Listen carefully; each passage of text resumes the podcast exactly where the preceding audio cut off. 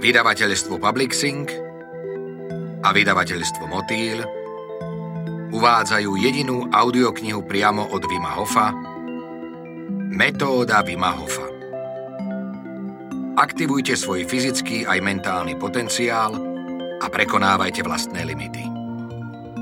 Audioknihu číta Peter Kočiš. Táto audiokniha nenahrádza odporúčania lekárov, odborníkov na duševné zdravie ani iných poskytovateľov zdravotnej starostlivosti. Slúži skôr ako zdroj informácií, ktoré môžu poslucháčom pomôcť v snahe o optimálny fyzický a duševný stav pri spolupráci s lekármi, odborníkmi na duševné zdravie a inými poskytovateľmi zdravotnej starostlivosti. Neskúšajte metódu Vima Hofa počas tehotenstva alebo ak trpíte epilepsiou. Pacienti s kardiovaskulárnymi, respiračnými a inými zdravotnými problémami by sa mali pred použitím metódy najprv poradiť s lekárom. Chlad je obrovská sila a extrémny chlad môže vášmu telu spôsobiť šok. Odporúčame začať pomaly a otužovanie zvyšovať postupne. Pri nesprávnom postupe hrozí hypotermia. Dýchové cvičenia z tejto knihy môžu mať takisto silný fyziologický účinok preto je nutné vykonávať ich presne podľa návodu. Robte ich vždy v bezpečnom prostredí, v sede alebo v ľahu.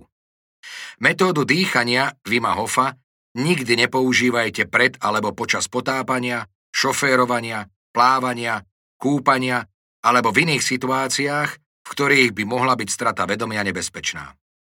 Dýchové cvičenia môžu spôsobiť svrbenie, zvonenie v ušiach, prípadne závrate. Pokiaľ omdliete, Znamená to, že toho bolo na vás priveľa a mali by ste spomaliť. Netreba ísť do extrémov, aby ste pocítili prínos metódy. Načúvajte svojmu telu a do ničoho z tejto metódy sa nikdy nenúte.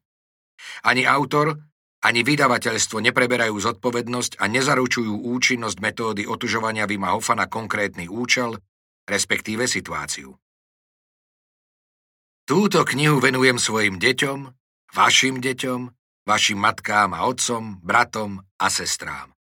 No predovšetkým ju venujem vám. Vášmu ja, ktoré nepozná strach.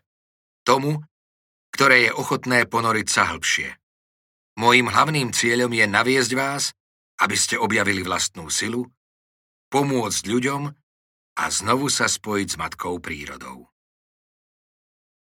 To, čo je za nami a čo je pred nami, sú iba maličkosti v porovnaní s tým, čo tkvie v nás. A keď to, čo v nás tkvie, odhalíme svetu, začnú sa diať zázraky. Henry Stanley Haskins Predslov Zvláštne stretnutie Elisa Epelová, PhD Na budúcu konzervatívnu výskumníčku lekárskej fakulty to bolo dosť nezvyčajné miesto. Wellness konferencia v Palm Beach na Floride, zameraná na podnikanie. Uvažovala som, či som sem vôbec mala chodiť, no v duchu som si pripomínala, že by som mala byť otvorená. Človek nikdy nevie, čo ho vo svete čaká, koho stretne, čo sa naučí. Dôvod mojej návštevy sa nakoniec ukázal. Kráčal k pódiu v tričku, hoci väčšina z nás mala kostýmy a obleky, jeho brada akoby naznačovala, čas viem využiť aj lepšie, než na zbytočné holenie. Wim Hof nám porozprával svoj príbeh a previedol nás jednou z častí svojej metódy dýchaním. Onemela som od úžasu. Pri počúvaní jeho slov som si uvedomila, že presne to som celé roky hľadala. Spôsob, ako zvýšiť hormetický stres v tele. Teórie hovoria, že stres vo vysokých dávkach ubližuje, no v nízkych dávkach spôsobuje telesné zmeny, ktoré nám zlepšia zdravie a posilnia nás. Volá sa to hormetický stres alebo hormetický efekt. Patrím k vedcom, ktorí podrobne skúmajú temnú stránku stresu, k akým chronickým problémom vedie spolu s depresiou, ako nám skracuje teloméry a prispieva k vzniku chorôb. Zároveň vieme, že dokáže aj pomôcť. Krátkodobý stres môže spôsobiť pozitívne zmeny v našich bunkách. Ak napríklad trochu zohrejete červíka, predlžite mu život. No pokiaľ je tepla priveľa, skončí sa to skôr pohrebom. Štúdií o hormetickom strese u ľudí nie je veľa. Mnohé otázky ostávajú stále nezodpovedané. Jestvujú prirodzené spôsoby, ako bezpečne naštartovať pozitívne procesy v bunkách? Máme už kľúč k lepšiemu zdraviu a psychickej pohode v rukách? Kde začať pri hľadaní odpovedí na všetky tieto otázky? Ako som tak počúvala Vima Hofa, odrazu som mala pocit, že nám k ním ukázal cestu. Po prednáške ma oslovil jeden párik, Viktor a Lynn Brikovci.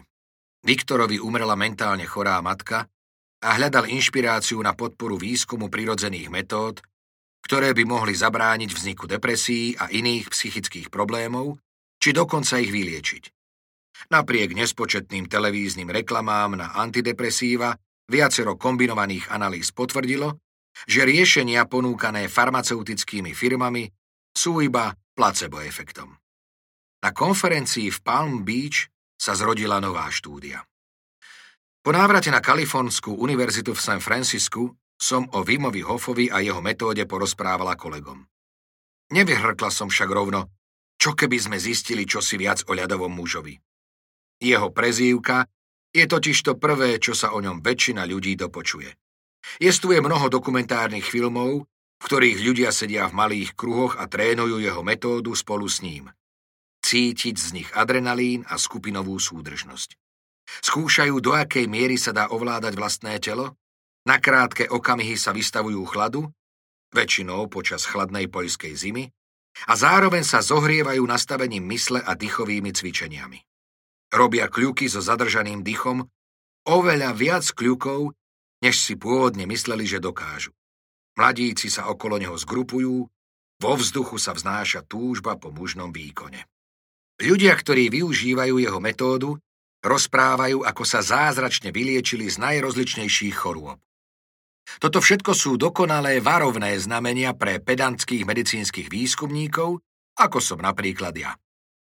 Lenže vízia odhalenia nových účinkov hormetického stresu bola silnejšia než obavy, že tieto mimoriadne názory sú iba zveličovanie a potlačila skeptický pohľad na jeho narastajúcu popularitu. Moji kolegovia rozoznali potenciál rovnako ako ja. Wim Hof našťastie naplno podporil náš nápad prísne kontrolovaného testu, čím nás veľmi potešil. Pri sláve, ktorá automaticky príde s 26 svetovými rekordmi, množstvom dokumentárnych filmov a kníh, Vím dobre pozná rozdiel medzi vtipnou historkou, príbehom a lekársky overeným účinkom. Vie, že iba pomalý, dôkladný výskum s primeranou úrovňou objektívnosti aj skepticizmu je cestou k pochopeniu a využívaniu jeho metódy v medicínskom svete. Výskum odhalí, ako metóda funguje, zadefinuje jej bezpečnosť a účinnosť, prísne kontrolované klinické testy preveria, ako vplýva na ľudí s rôznymi chorobami. Jeho metóda sa doteraz testovala iba pokusne a preukázalo sa zlepšenie reakcie imunitného systému na endotoxíny aj pri artritíde chrbtice so záverom, že znižuje chronické zápalové procesy a symptómy.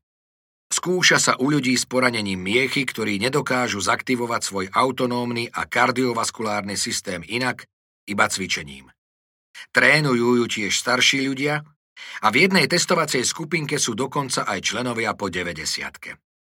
Vím si uvedomuje, že iba podrobným výskumom sa dá dopracovať k zisteniam, ktoré by ľuďom umožnili vziať do rúk vlastné zdravie a psychickú pohodu. Podrobne som si prešla množstvo štúdií o jeho metóde. Dospela som k záveru, že si zaslúži oveľa viac pozornosti, pretože má jedinečný potenciál v oblasti zlepšovania zdravia a spomaľovania starnutia. Počas výskumu na oddelení psychiatrie našej Kalifornskej univerzity metódu už rok učíme jednotlivcov s vysokou úrovňou stresu a pozorne skúmame jej vplyv na každodenné emocionálne reakcie, autonómne stresové reakcie a bunkové indikátory starnutia. Neuvádzame Vimovo meno ani názov jeho metódy, pretože by to viedlo k niečomu, čo nazývame guru efektom, teda silným presvedčením o účinku. Ťažko by sa nám potom hodnotili ostatné aspekty, cvičenie, meditácie. Predpokladáme, že testy ukončíme tento rok. Je to začiatok nového odboru. Nejaké podrobnosti už vieme. Napríklad, že špeciálne dýchanie dočasne mení pH krvi. O mechanizme fungovania Vimovej metódy jestuje množstvo teórií. S pribúdajúcim výskumom sa však pohľad na jej princíp asi mení. Teším sa, že zistíme viac pre dobro nás všetkých a starostlivosť o zdravie konečne posunieme na úroveň starostlivosti o seba. Presne to totiž potrebujeme. Úžasný príbeh, ktorý nájdete v tejto knihe, je Vimov príbeh. K výkonom ako plávanie viac než 30 metrov pod zamrznutou hladinou jazera alebo skupinový výstup na Kilimanjaro za 28 hodín ho nehnala túžba po sláve no hovoria za všetko. Dokazujú, že s jeho metódou možno prekonať vlastné hranice, odomknúť obrovský potenciál tela aj mysle. Máte pred sebou skutočný príbeh vážne jedného muža, jeho lásky k prírode, ku všetkým živým tvorom, k svojej rodine, ľudskosti, aj jeho snahu pomôcť pri liečení chorôb. Už v detstve pocítil hlboké prepojenie s prírodou a to až do takej miery, že v 13 prestal jesť zvieratá len tak sám od seba v spoločnosti všežravcov. Je to zároveň príbeh o ľudskom utrpení a snažení, zážitkoch, ktoré prebúdzajú ľudskosť, aj o neutíchajúcej zvedavosti, ktorá Vima inšpirovala ku skúmaniu hraníc mysle i tela. V podstate nám ukázal, čo sme schopní spraviť všetci. Hlavná podstata metódy spočíva v špecifických ľudských schopnostiach. Vo viere v seba, v spojení rozhodného zámeru s cieľenou pozornosťou. Jedinečné uvoľnenie pri fyzickej nepohode a bolesti, v kontakte s ľadom, so studenou vodou či pri zadržaní dychu je podľa mňa úžasné. Ako milovníčka meditovania som presvedčená, že je to veľmi zaujímavý stav, ideálny na skúmanie mysle. Odlišuje sa od meditácie v sede. Má ostré, prenikavé účinky, vyžaduje si plnú pozornosť a vnímanie toho, čo sa deje v našom vnútri. Tento typ tréningu mysle a tela je očividne veľmi účinný pri budovaní odolnosti voči stresu. Vimova metóda jasne dokazuje, že naše presvedčenie rozhoduje o tom, čo dokážeme. Ako sám hovorí, či už si myslíte, že niečo dokážete, alebo ste presvedčení o opaku, v oboch prípadoch máte pravdu. Skupina vedcov z Holandskej univerzity Radboud, vedená doktormi Coxom a Pickersom, zverejnila štúdiu o tom, že fyziologické reakcie na Vimov koncept vyzerajú veľmi optimisticky. Metóda si vyžaduje zapojenie tela, mysle a aspoň čiastočné presvedčenie. Som naozaj rada, že som na tú konferenciu v Palm Beach šla. A je pre mňa nesmiernou cťou, zoznámiť vás s Vimom Hofom a s konceptom, ktorý raz možno spôsobí obrovskú revolúciu v oblasti zdravia a starostlivosti o seba a naučí nás aktívne využívať a predpisovať si vlastné dávky hormetického stresu. Ďalšiu skupinu otázok zodpovie veda. Nezabúdajte však, že je to pomalý proces postupného tvorenia vedomostí, kde jediná štúdia nič nedokazuje.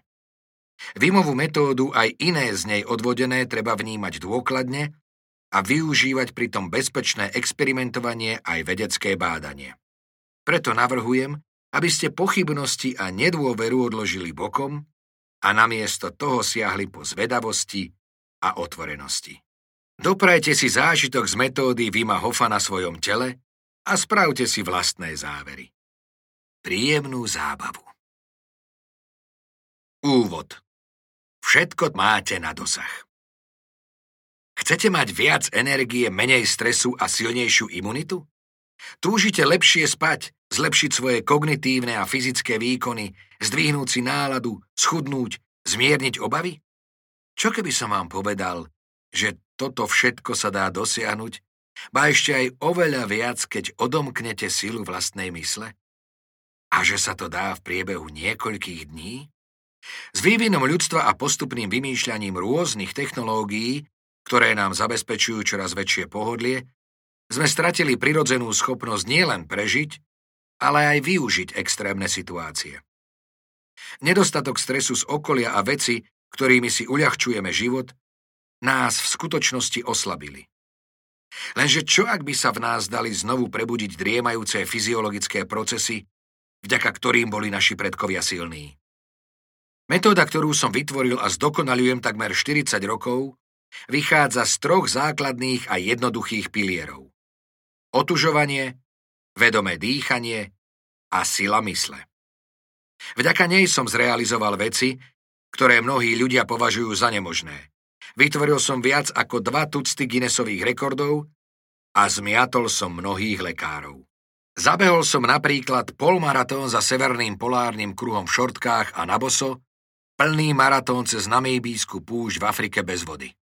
Preplával som viac ako 60 metrov pod hrubou vrstvou ľadu a stál v nádobe s ľadom niekoľko hodín bez toho, aby mi klesla telesná teplota. Vyšiel som na viaceré z najvyšších hôr sveta iba v šortkách. To všetko som spravil. Vďaka tomu som dostal prezývku ľadový muž. No nie som superhrdina. Ani genetický čudák. Nie som ani guru a techniky, ktoré používam, som nevymyslel. Otužovanie a vedomé dýchanie sú známe tisíce rokov. Svoje činy som nespomenul preto, aby som sa chválil. Slúžia ako dôkaz, že všetci zvládneme oveľa viac, než si myslíme. Mojím cieľom je vyvolať vo vás obdiv k vlastnému telu, svojej mysli a nádhernej ľudskosti vo vás. Poďme spolu sledovať, ako rozkvitne vaše ja. Zabudnúť na podmienené reflexy. Moju metódu môže používať každý. Dokážete čokoľvek, čo aj ja. Viem to, pretože už 15 rokov mením skeptikov na nadšencov. Svoj systém učím po celom svete a na vlastné oči som videl mnoho úžasných výsledkov. Ľudia, ktorí moju metódu vyskúšali, potlačili cukrovku, zmiernili prejavy Parkinsonovej choroby, reumatoidnej artritídy, aj sklerózy multiplex, vyrovnali sa s mnohými inými autoimunitnými ochoreniami od lupusu po limskú boreliózu. Tajomstvo zdravého a šťastného života máte na dosah. Moju metódu môžete skúšať v bezpečí a pohodlí svojho domova vlastným tempom. Netreba k tomu nejaké lieky, injekcie, vitamíny, doplnky, náradie ani špeciálne diéty. Potrebujete iba seba a odhodlanie odhaliť potenciál ukrytý vo vlastnom tele. Táto audiokniha vám poslúži ako príručka. Ste pripravení? V ďalších kapitolách si vypočujete príbeh mojej cesty z malej holandskej dedinky, kde som sa narodil, do stavu, v ktorom sa nachádzam dnes. Vysvetlím vám všetky detaily svojej metódy, filozofiu, z ktorej vychádza, podporím ju aj vedeckými dôkazmi. Uvediem vám príklady ľudí, ktorí si vďaka nej radikálne zmenili životy. Tým všetkým sa mi, dúfam, podarí inšpirovať aj vás, aby ste využili ohromnú silu svojej mysle a prevzali kontrolu nad vlastným telom i životom. Všetko máte na dosah a čas je vzácny. Tak poďme na to!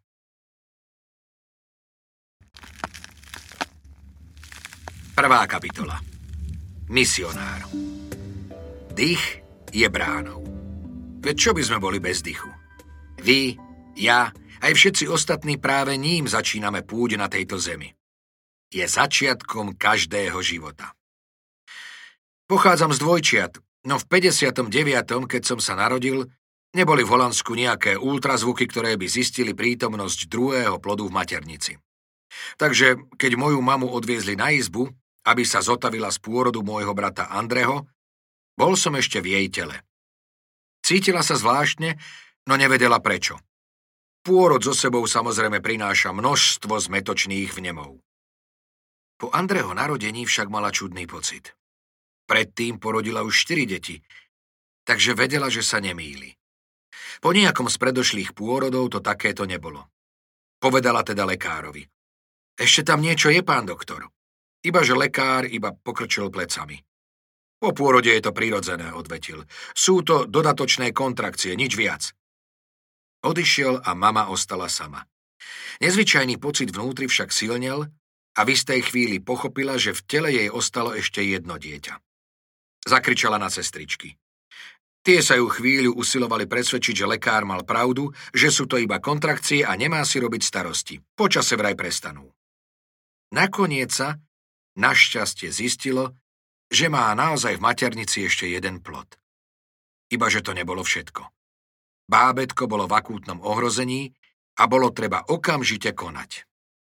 Mamu odviezli aj s posteľou naspäť na operačnú sálu, aby ma vybrali. Zhodli sa totiž, že som priveľmi hlboko, aby ma porodila prirodzene. To ju prebralo. Upla sa na desivú myšlienku, že by jej dieťa mohlo umrieť. Tesne pred operačnou sálou teda zvrieskla. Pane Bože, nechaj moje dieťa žiť, spravím z neho misionára. Bála sa, že ju rozrežú a príde o mňa. V tej chvíli v nej strach posilnil neochvejnú vieru. Mama bola veľmi silná, nábožná, inteligentná a oddaná katolíčka. Skôr než si v 28 rokoch založila rodinu, pracovala v kancelárii a bola nezávislá. V tých časoch však už ženy po narodení detí nemohli pracovať. Museli ostať doma a o prácu i živobytie sa staral manžel. Mama už mala tri deti, keď sme sa s bratom narodili. Po nás porodila ešte ďalšie štyri. Každé považovala za dar od Boha. Rodenie detí vnímala ako katolícku povinnosť a rovnaký praktický a tvrdohlavý prístup aplikovala aj pri ich výchove. Ju samotnú nevychovávali veľmi formálne. Jej rodičia pracovali ako farmári a so súrodencami dlho vyrastala bez matky ktorú pre schizofréniu hospitalizovali v ústave. Vychovával ich iba otec, čo bolo vtedy veľmi neobvyklé. Moja mama sa ma teda pokúšala privolať pevnou vierou v Boha. Prišiel som na svet na chladnej chodbe vďaka sile, ktorej nikto nerozumel, dokonca ani mama. Mnoho detí sa zrejme narodilo a určite sa aj narodí v extrémnych podmienkach, možno ešte extrémnejších. Bola to karma alebo osud? Netuším. V tej chvíli sa vo mne všetko zmiešalo. Bol som fialový, keďže som sa takmer zadusil. A bola mi zima. Mama ma však oddane privolala a zjavil som sa ako tetovanie na duši, ktoré vôbec nechápalo, čo sa deje. Bol som malé, nič. Bezmocné. No potom som sa nadýchol. Tak som začal svoj život. Sotva som prežil. Samozrejme, že si nepamätám, čo sa stalo, no mama mi ten príbeh rozprávala často. Možno práve vďaka nezvyčajnému príchodu na svet som odjak živa túžil po niečom hĺbšom, mystickom. Zvláštnom.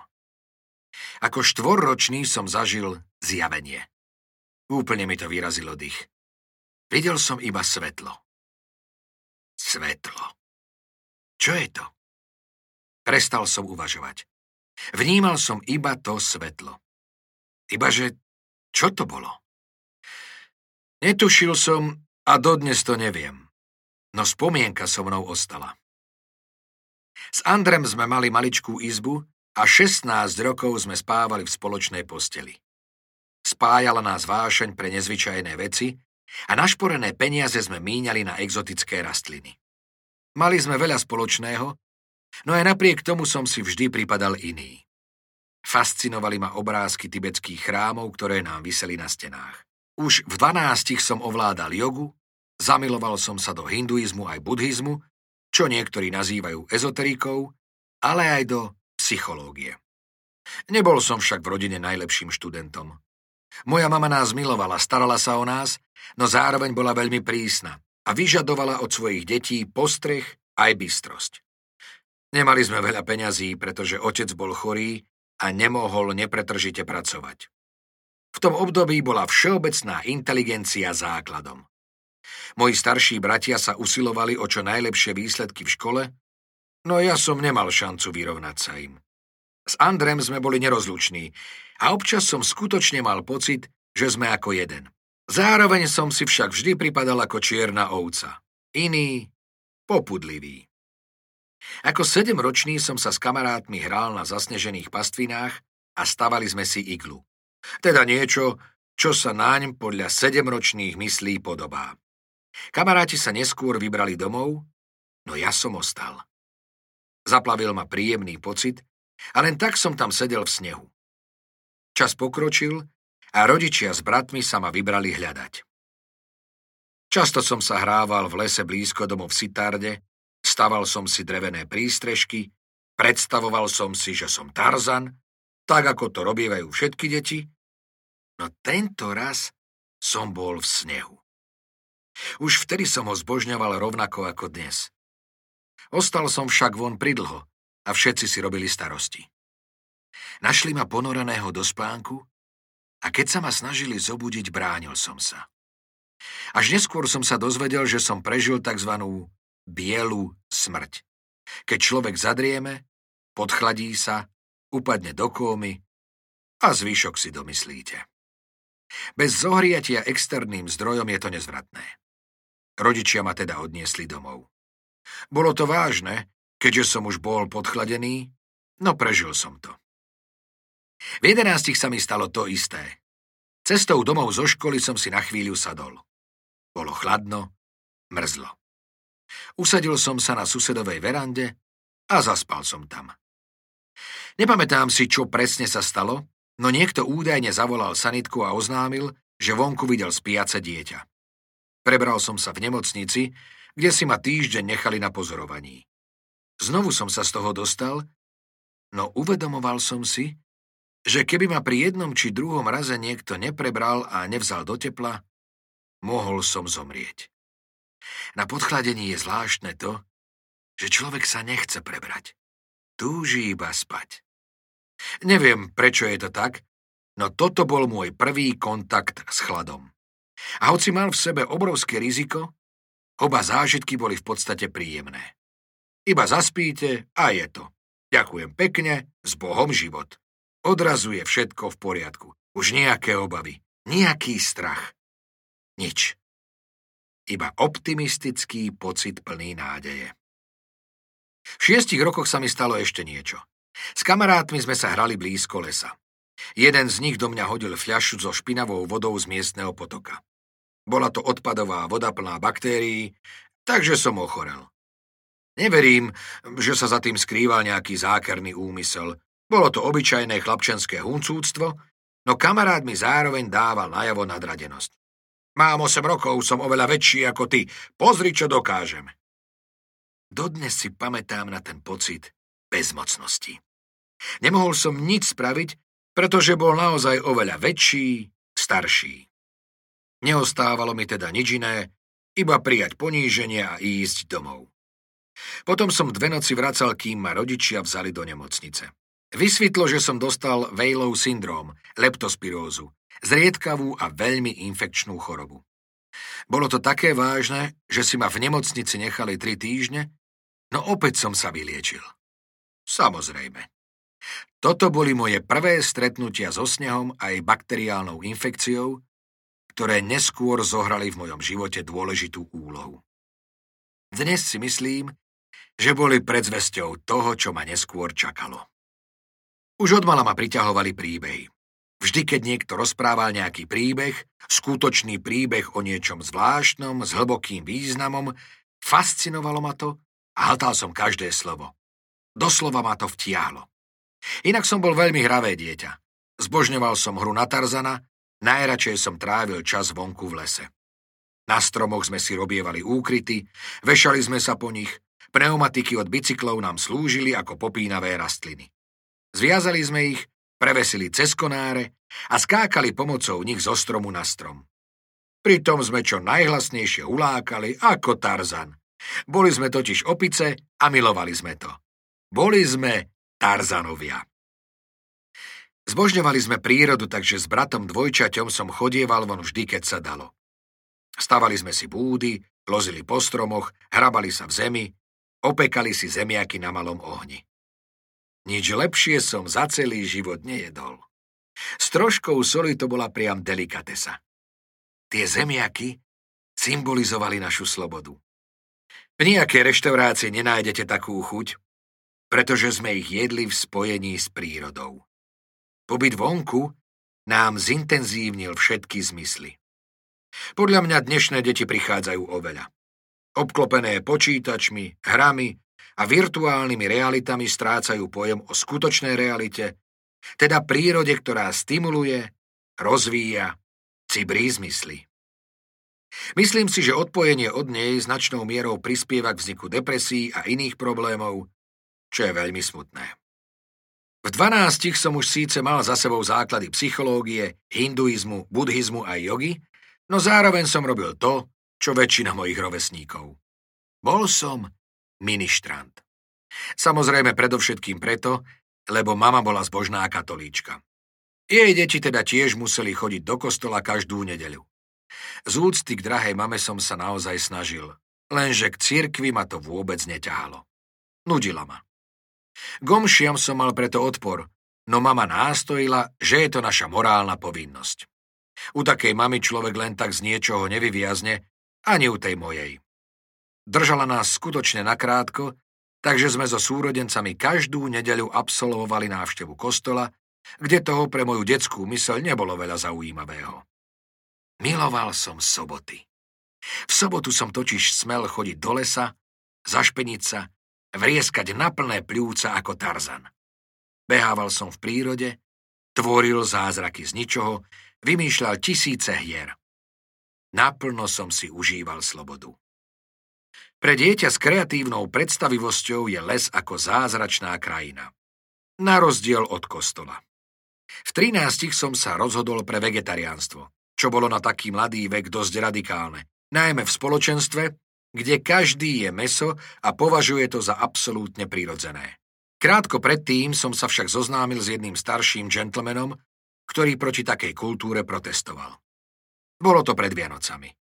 Povedal mi, ak má Boh svedomie a toto je obdobie mieru na zemi, ako to môže byť zároveň obdobie najväčšieho masového zabíjania? Ako je to možné? Začal som teda uvažovať o zvieratách, ktoré konzumujeme a o spôsobe, ako sa s nimi zaobchádza v priemysle. A pochopil som, aké je to kruté. Živé zvieratá sa vozia v nákladných autách na smrť. Nevedel som v tom nič prirodzené, nejaký prvok lovca a zberača. Bolo to iba bezcitné zabíjanie. A na čo? Čím viac som nad tým uvažoval, tým viac silnilo moje presvedčenie, že znížim objem mesa v jedálničku. Rozhodol som sa, že budem všetko pozorne vnímať a o pár mesiacov neskôr som už nejedol nejaké meso. V spoločenstve, v ktorom som vtedy žil, mi to vyslúžilo nálepku čudáka, hoci moja rodina to brala iba ako ďalšiu zvláštnu črtu. Odrazu sa o mne hovorilo. Ako by na mňa každý ukazoval prstom so slovami si iný, si iný. Aj som bol. Rozvíjal som svoju nezávislosť, budoval som si vlastný svet. Vegetariánstvom, záujmom o ezoteriku a dlhými vlasmi ako hippík som sa postupne oddeľoval od normálnej kultúry. Snahou o potlačenie samého seba som predtým trpel podobne, ako sa to deje mnohým ľuďom.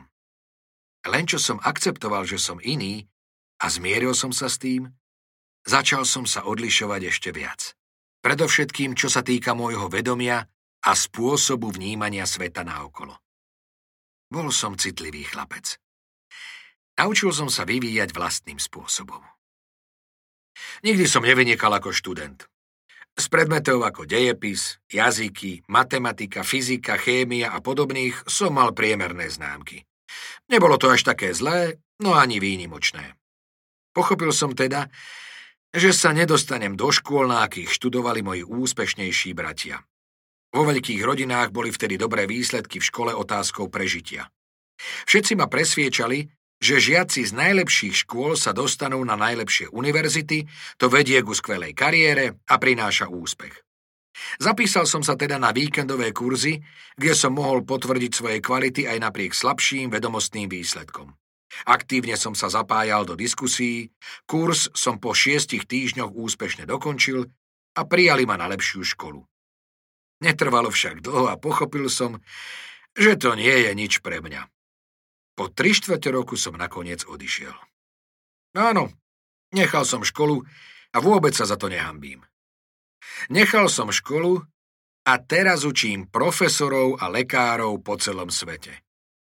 To, čo robím, je prelomové a prepisuje aspoň čiastočne vedeckú literatúru, pretože som nechal školu.